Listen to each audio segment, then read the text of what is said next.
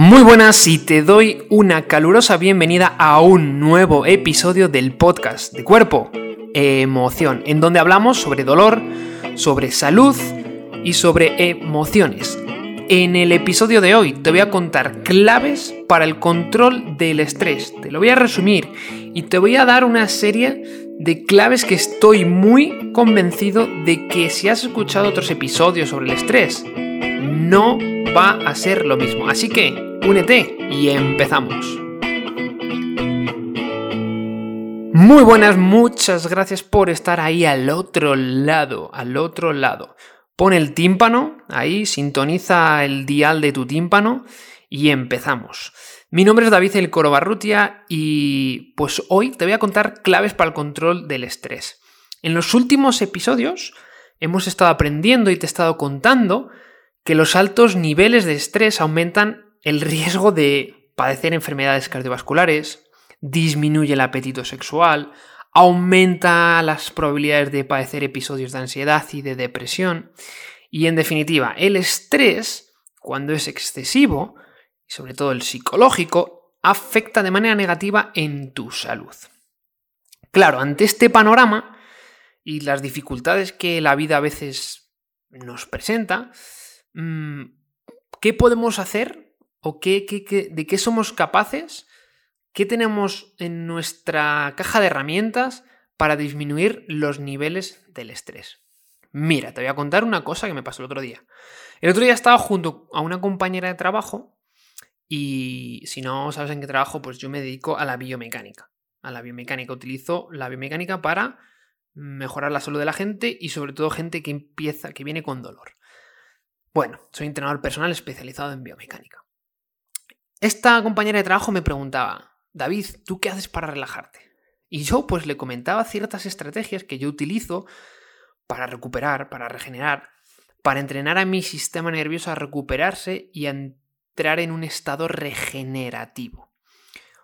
Una de las herramientas más poderosas que puedes encontrar para que tu cuerpo esté en un estado parasimpático en un estado mm, de, bueno, de, lidiar con el estrés de manera óptima es el siguiente. Y estoy seguro de que esto que te voy a contar sale, muy, sale un poco de la norma habitual de lo que escuchamos en, en famosos podcasts, en algunos artículos, en las redes sociales, etcétera, etcétera. Porque muchas veces te dicen el ejercicio físico, ¿vale? El ejercicio físico es muy bueno para hacer para, bueno, combatir o para lidiar con el estrés, ¿no? Es una de las vías de escape mm, para manejar el estrés que más se utiliza. ¿Me siento estresado? Pues me voy a correr. Uf, qué semanita más mala. Me voy a jugar al tenis. Menudo estrés en el trabajo. Me voy al gimnasio a hacer ahí sentadillas, barbell squats. Wow, vaya día he tenido, ¿eh? Me voy a nadar. Me voy a jugar al pádel.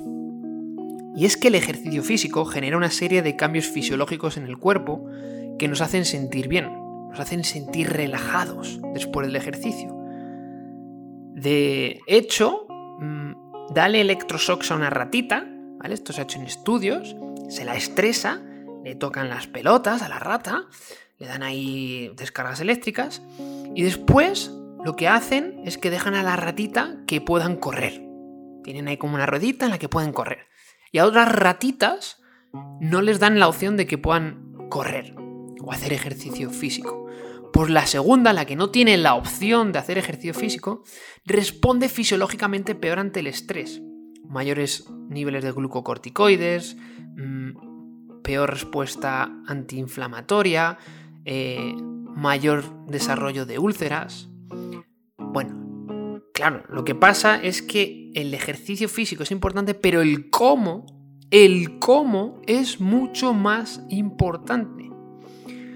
Imaginemos que yo decido irme al gimnasio a entrenar la fuerza para desestresarme, ¿no? Bueno, este hecho en sí también va a generar una respuesta estresante en el cuerpo, ¿no? Y es importante tener en cuenta que el cómo se haga va a afectar de un modo u otro, y esto es fundamental. Si yo voy al gimnasio y entreno al fallo muscular, realizo ejercicios que no son adecuados para la mecánica del cuerpo, que, le, que van a estresar la mecánica del cuerpo, eso va a generar un estrés en el sistema, que muy probablemente muy probablemente realimente ese estrés psicológico. Y esto es algo que la gente no comprende eh, dentro de la industria del fitness. Mm, por eso te recomiendo, si te dedicas al mundo del fitness, que escuches el episodio de la industria del fitness bajo la lupa. Porque ahí, hay, ahí analizo y explico una de los...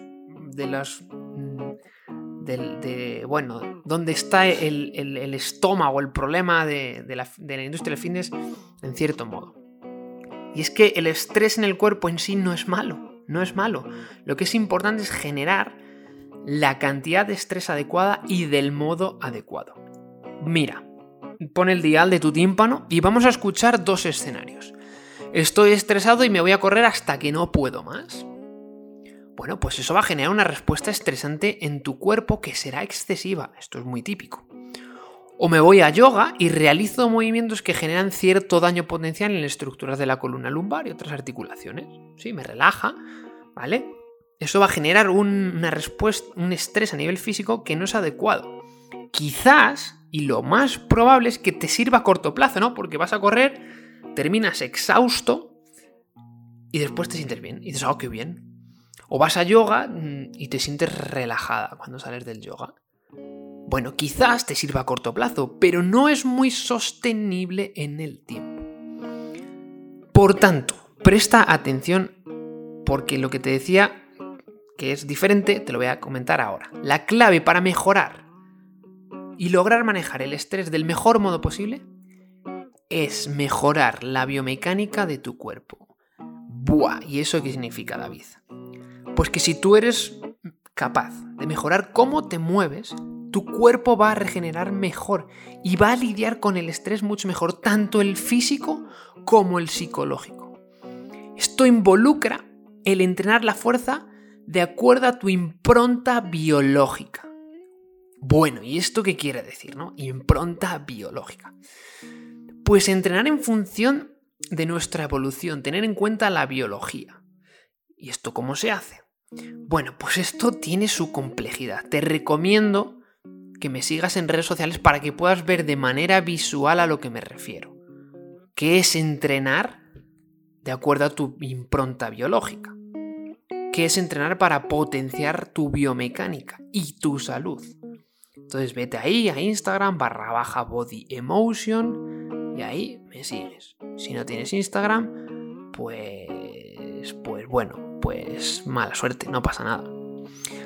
Pero bueno, mm, esto mm, es muy, muy fundamental. Entonces, claro, David, mejorar cómo me muevo me va a ayudar. Sí, el moverte te va a ayudar. El hacer ejercicio lo va a hacer, ¿vale? Te va a ayudar de cierto, en cierto grado. Pero hacerlo bien te va a ayudar mucho más y sobre todo te va a ayudar a largo plazo. ¿Y esto por qué? ¿Por qué si yo mejoro la biomecánica? ¿Por qué esto va a ayudarme a lidiar mejor con el estrés? Bueno, lo primero es porque vas a generar una serie de cambios en la estructura corporal, en tu cuerpo. Y vas a lograr conseguir una postura resiliente a nivel físico. Y recuerda, cuerpo y mente están conectados. Si mi cuerpo tiene una postura, tiene una, una integridad, bueno, esto está conectado con mi mente, ¿verdad?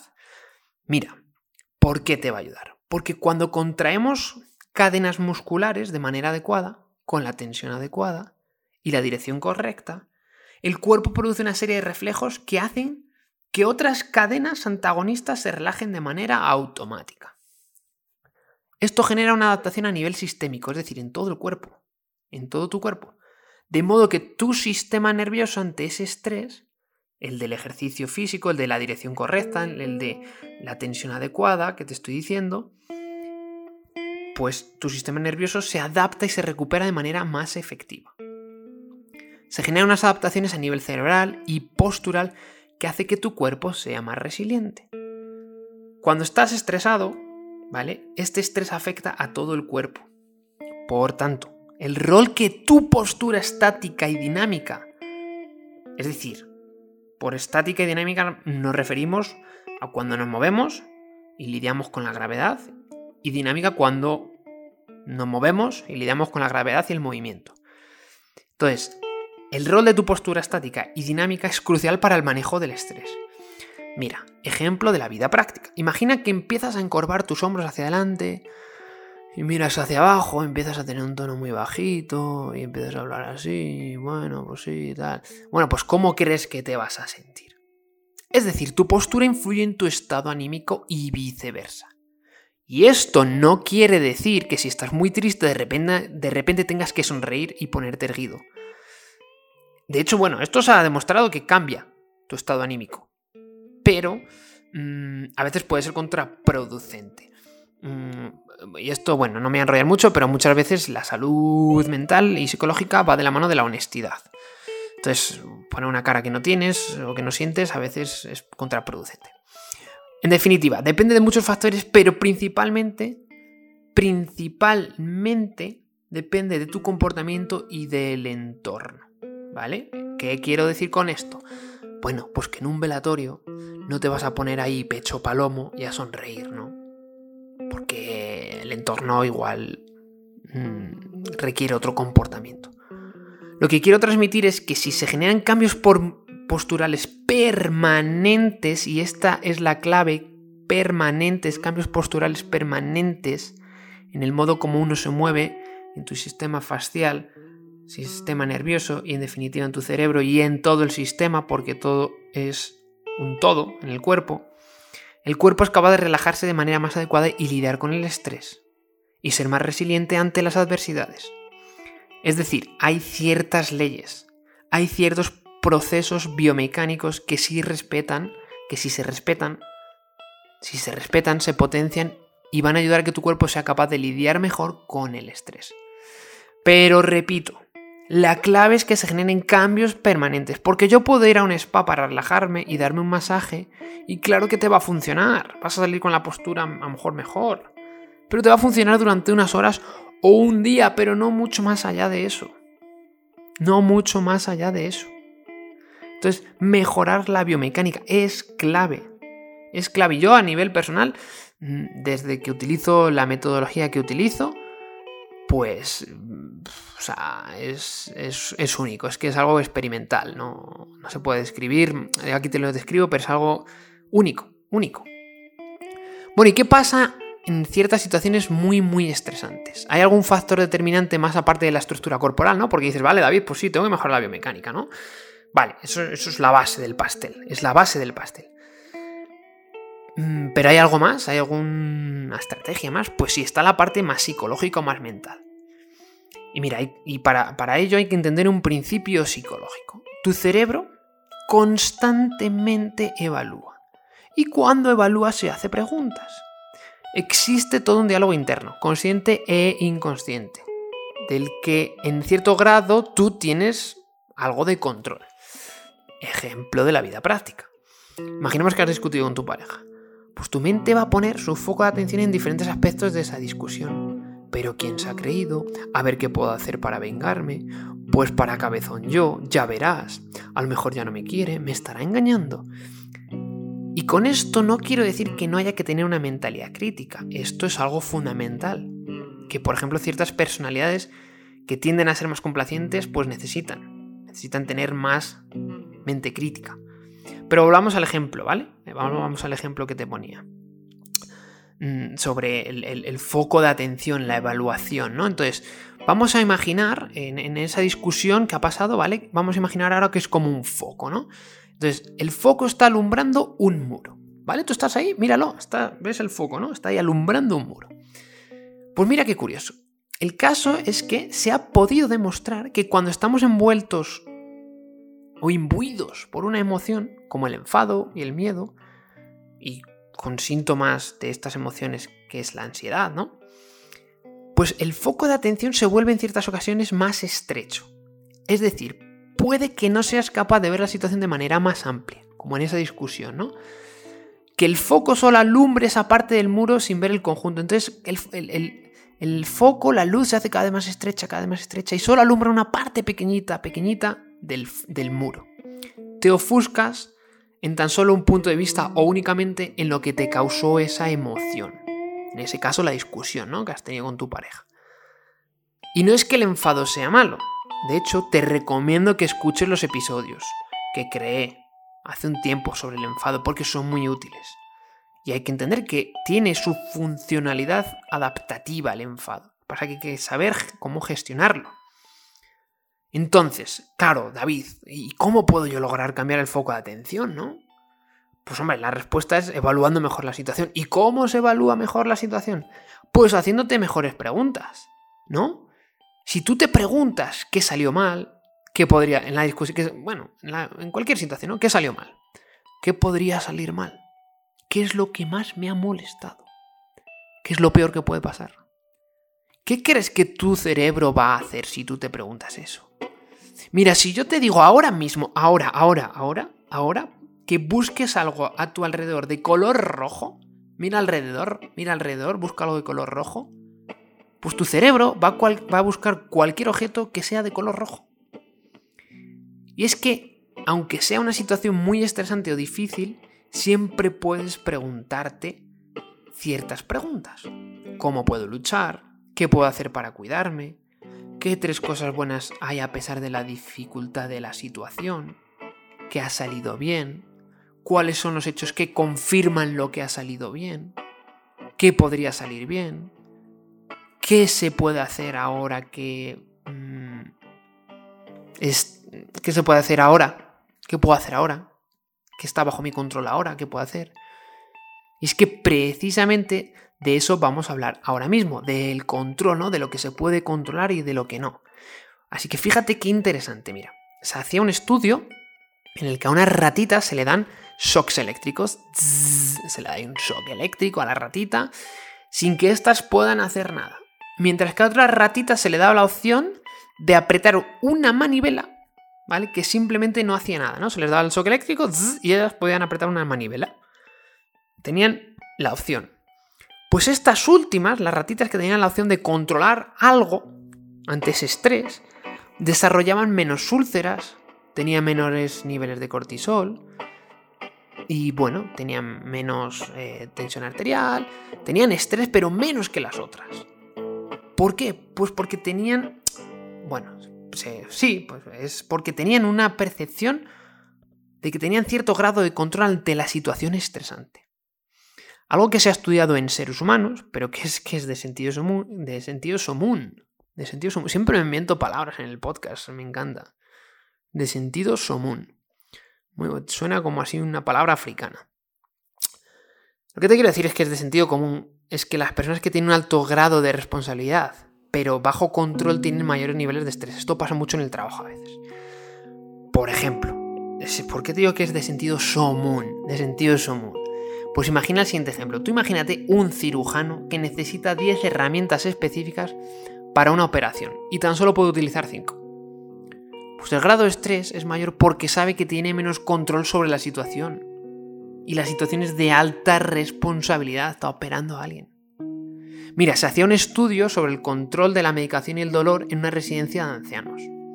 A un grupo se le daba el control absoluto, se la jugaron, de la ingesta de analgésicos. Dijeron, vosotros os lo podéis administrar como queráis. Mientras que al otro grupo se le pautaba la ingesta de analgésicos dos veces por día. ¿Sabes qué se observó? Pues que a lo largo de las semanas el grupo que tenía el control de la medicación ingería menos analgésicos. Fíjate, fíjate, mira, te voy a lanzar una pregunta que nunca te la has hecho. ¿Por qué crees que mucha gente tiene mucha más ansiedad de montar en un avión que de conducir en un coche. A pesar de que hay muchísimos más accidentes de coche que de avión. Esto es muy típico, ¿no? ¿Por qué crees? Hay muchas razones, ¿vale? Pero una de las razones es porque cuando tú te montas en un avión, tienes cero control sobre el aparato, cero. Estás a la merced del piloto. Y eso puede generar ansiedad. Mientras que si tú eres quien conduce, crees que tienes las cosas bajo control, siempre sueles decir, bueno, pues yo conduzco mejor que los demás. Tienes cierta percepción de que controlas las cosas. Claro, entonces la biología nos dice que cierta control mm, es, es ayuda a lidiar con el estrés. Lo que pasa, esto es importante, es que el control tiene una doble cara Porque vivimos una sociedad que nos permite controlar todo, mucho. O que nos empuja a darnos la idea de que podemos controlar todo. Todo, todo, hay que ser ultra positivos, tal, no sé qué. Mm, podemos hasta poner la calefacción a través de una aplicación, ¿no? Venga, salgo del trabajo, voy a poner aire acondicionado y para cuando llegue a casa esté todo controlado. El hecho de poder querer, el, hecho de poder o querer controlar tanto es en sí un agente estresor y que puede generar frustración, irritación y enfado cuando por algún motivo se deja de tener control sobre eso. Y esto está muy relacionado con otro factor clave para el óptimo manejo del estrés, que es la predictabilidad. Mira, escucha qué interesante. Había dos grupos de ratitas, ¿no? Hacían estudios con dos grupos de ratitas. Los primeros días del estudio se les daba a unas las ratitas 10 electroshocks por día. ¿Qué te parece? Mientras que a las otras se les daba 50. Al cabo de un tiempo, el primer grupo empezaba a tener un día 15 electroshocks y otro día 30 y otro día 10. De nuevo, mientras que el segundo grupo mantenía el mismo número de shocks por día, 50. Todos los días 50 electroshocks. ¡Pum! Y se podía observar que las del primer grupo desarrollaban muchas más úlceras porque tenían una respuesta estresante mayor, aparte de que tenían peor función inmunológica, Mm, tenían mayores niveles de tensión arterial. ¿Y esto por qué? Porque para el primer grupo la incertidumbre de no saber si ahora le iban a, dar 10, no sé, se levantan un, lunes y dicen, hostias, hostias, que yo ahora no sé si me van a caer 10 o 50 electroshocks. Es que no lo sé, es que cada día es algo diferente. Mientras que para el segundo grupo, pues un lunes por la mañana dicen, a ver, las cosas están regular porque nos están metiendo 50 electroshocks por día. Pero sabemos que nos van a caer 50. Todos los días nos caen 50. Entonces era la incertidumbre.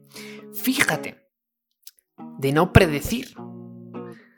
Fíjate qué interesante. Se hizo un estudio en la Segunda Guerra Mundial que era brutal. Durante los bombardeos que se hicieron en Londres por los nazis, bueno, pues se producían bombardeos cada noche en las zonas centrales de la ciudad durante un periodo de tiempo, mientras que en los suburbios de Londres se producían de manera más aleatoria, es decir, igual un poco que las ratitas. Pues se observaron en las personas, en muchas personas, mayores casos de úlceras gastrointestinales en las personas que vivían en los suburbios en comparación con las personas que vivían en el centro de la ciudad de Londres. Porque al igual que las ratitas vivían con la incertidumbre de no saber cuándo caería la siguiente bomba. Entonces, claro, su cuerpo estaba en un estado de alerta constante. De nuevo, es casi de sentido común. Imagina el siguiente ejemplo de la vida real que todos tenemos. El dentista. Estás en el dentista. Te están ahí haciendo una incisión en la muela, con distintas herramientas. Te está metiendo el dentista ahí el, martillo, te está metiendo todo en la, en la boca. Y tú te preguntas, y, bueno, te preguntas, más bien le preguntas al dentista en un momento dado. Dentista, ¿cuántas más veces, por favor? ¿Cuántas más veces? Y te responde el dentista, uff, pues no lo sé, difícil, difícil de decir. Y en la sala de al lado está la misma situación, pero el dentista responde, mira, ya está casi, dos más, dos incisiones más y hemos acabado. Pues la estrategia psicológica ante ese estrés es muy diferente en una persona y en la otra. Y los niveles de estrés que se generan son muy diferentes. Y por, por tanto, y de sentido común, menores en el caso en el que sabes que en dos incisiones más ha terminado, porque estás ahí ya diciendo, venga, aguanta un poquito y ya está. En el otro caso estás ahí que no sabes, no sabes. Porque en muchas ocasiones la incertidumbre puede generar mucho estrés. No quiere decir esto, no quiere decir esto que siempre sea así pero por lo general sucede. De hecho, fíjate qué curioso. Se cogían a ratitas, de nuevo, y a un grupo se les daba de comer a las 9, a la 1 y a las 8. Fijo, durante varias semanas. Mientras que a las otras ratitas se les daba de comer a distintas horas de manera aleatoria. se observaba que las ratitas que no tenían la predicción de cuándo iban a comer tenían de nuevo peor respuesta inmune, mayor tensión arterial, mayores niveles de glucocorticoides, de cortisol. Tener cierta predicción sobre el futuro puede ayudar. Atento, atenta, que esto tiene su mm, doble vara de medir. Te lo voy a decir después. Pero bueno, es por eso que tú miras el tiempo cuando vas a hacer una ruta por la montaña, ¿no? Porque te vas a preparar. Sin embargo, y al igual que el control, la información que te ayuda a predecir a veces puede tener una doble cara que puede ser contraproducente. Por un lado, la información es importante que sea en el momento adecuado, que puedas predecir, predecir ciertas cosas, pero no un constante, porque si no, cuando eso no sucede, te frustras y a veces hay que tener esa flexibilidad, esa adaptabilidad. Tú imagina un imagínate un portero de balonmano que va a jugar un partido de balonmano súper importante y le dicen que va a haber ojeadores de equipos súper importantes internacionales. Pues esto bien podría motivarle o bien podría perjudicarle. Y esto depende de muchos factores, entre ellos la personalidad. O por ejemplo el apoyo social que tenga para ese partido en particular. Y es que el apoyo social es otra de las claves. ¿Te acuerdas que decíamos, bueno David, la biomecánica sí es la clave, es clave. Pero hay ciertos momentos que, pues, pues, pues bueno, hay otra serie de estrategias, ¿no? También, más mentales o, o psicológicas. Y es que el apoyo social influye de mejor o peor manera a la hora de lidiar de manera óptima con el estrés, ¿no? Pues, pues todo el mundo, ¿no? Habla con un amigo o, o alguien te escucha, necesitas hablar con un amigo y luego te sientes mejor, ¿no? Mira, se hacía un experimento súper interesante. Ponían a personas ante situaciones estresantes, como por ejemplo estar en, una sala y que de, repente entran dos personas y se ponen a discutir de manera, de manera violenta. O por ejemplo, resolver un problema complejo problema matemático o un problema, yo que sé, una escape room, imagínate. En un grupo las personas se encontraban solas y en el otro grupo se encontraban con una persona cercana, como por ejemplo una amistad. Entonces tú imagínate que estás ahí con una amistad, con alguien que tienes buena relación y hay una discusión violenta en la misma sala. Pues se observó que las personas que estaban solas ante las situaciones estresantes tenían mayores niveles de estrés, tensión arterial, frecuencia cardíaca, menor variabilidad de la frecuencia cardíaca, mayores niveles de cortisol. Y es que las personas que viven más aisladas de la sociedad, de las personas se deprimen más y padecen más enfermedades cardiovasculares, está demostrado. Hay muchos estudios. Pero no siempre el mero hecho del apoyo social contribuye a combatir mejor con el estrés. ¿Vale? Porque hay que ver las cosas a veces en su contexto. Se han hecho experimentos en los que se estresaban a, unos monos, a los babuinos, que ya hemos hablado mucho de ellos, y se les agrupaba posteriormente con otro grupo de babuinos que, que eran totalmente desconocidos. Y se observaba una respuesta estresante muy alta en comparación a babuinos que se les estresaba y se les ponía en un grupo de babuinos que eran de su tribu. Pues porque a veces, si estás muy estresado, pues el estar rodeado de gente que no conoces te puede generar mucho mayor estrés. Y esto pues genera una serie de cambios, como por ejemplo en tu respiración.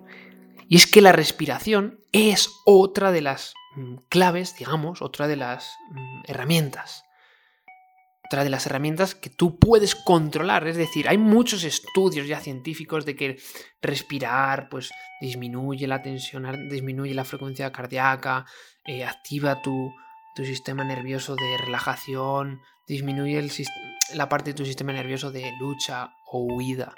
Está demostrado. Tú puedes controlar la respiración, ¿no? Te sientes nerviosa, estás ahí nervioso, haces unas respiraciones, pum, pum, pum, despacita, despacito, las respiraciones y todo mucho mejor. Entonces la respiración en ciertos contextos ayuda. Pero bueno, es algo también de manera un poco aguda. Entonces, en resumen, me has aguantado hasta aquí. Te felicito. Maravilloso. Porque has aprendido claves. Entonces, como estás hasta aquí, pues vamos a hacer el resumen. A ver, David, venga, ¿qué hemos aprendido? Pues mira, que la estructura mecánica del... David me ha dicho que la estructura mecánica de tu cuerpo es la base del pastel. Esto no te lo dicen, no te lo dicen, te dicen otras cosas, ¿no? La respiración la has escuchado seguro. Pero que la estructura mecánica de tu cuerpo es clave. por muchas razones, ¿no? Recuerda que se generan cambios en tu postura, en tu sistema, el todo de tu cuerpo. Esa es la base del pastel. Y luego, pues le podemos poner unas fresas al pastel, que es la respiración, unos decorativos ahí de chocolate, que es el, el pensamiento y el diálogo interno, el grado de control o de percepción de control, la predictabilidad, la información, ¿no? El tener información a veces es importante, pero no en exceso. Y el apoyo social. Acuérdate de los estudios de las ratitas, de los babuinos. Y esto es todo. Esto es todo maravilloso. Te he resumido aquí, aunque sean 30 minutos, te he resumido mm, información de pura calidad. En 30 minutos no te me quejes, que es información súper de calidad y, y bien compacta. Bien compacta, pero efectiva. Muchísimas gracias por estar aquí. Mi nombre es David Rodríguez, el Coro Barrutia. Y te mando un fuerte abrazo. Por favor, comparte este podcast si te gusta. Eh, para que lo escuche más gente. No me escucha mucha gente, pero a mí me da igual porque yo aprendo mucho. Y en algún momento dado, pues esto la gente lo va a escuchar más y más y más porque es muy, muy bueno. Así que por favor, compártelo. Muchísimas gracias. Te mando un fuerte abrazo. Y en el próximo episodio te voy a va a ser un poquito diferente, porque te voy a dar una reflexión un poco corta sobre todo este tema del estrés y cambiamos, y cambiamos y nos vamos a hacer otra serie de, episodios en el podcast. Así que muchísimas gracias y un fuerte abrazo.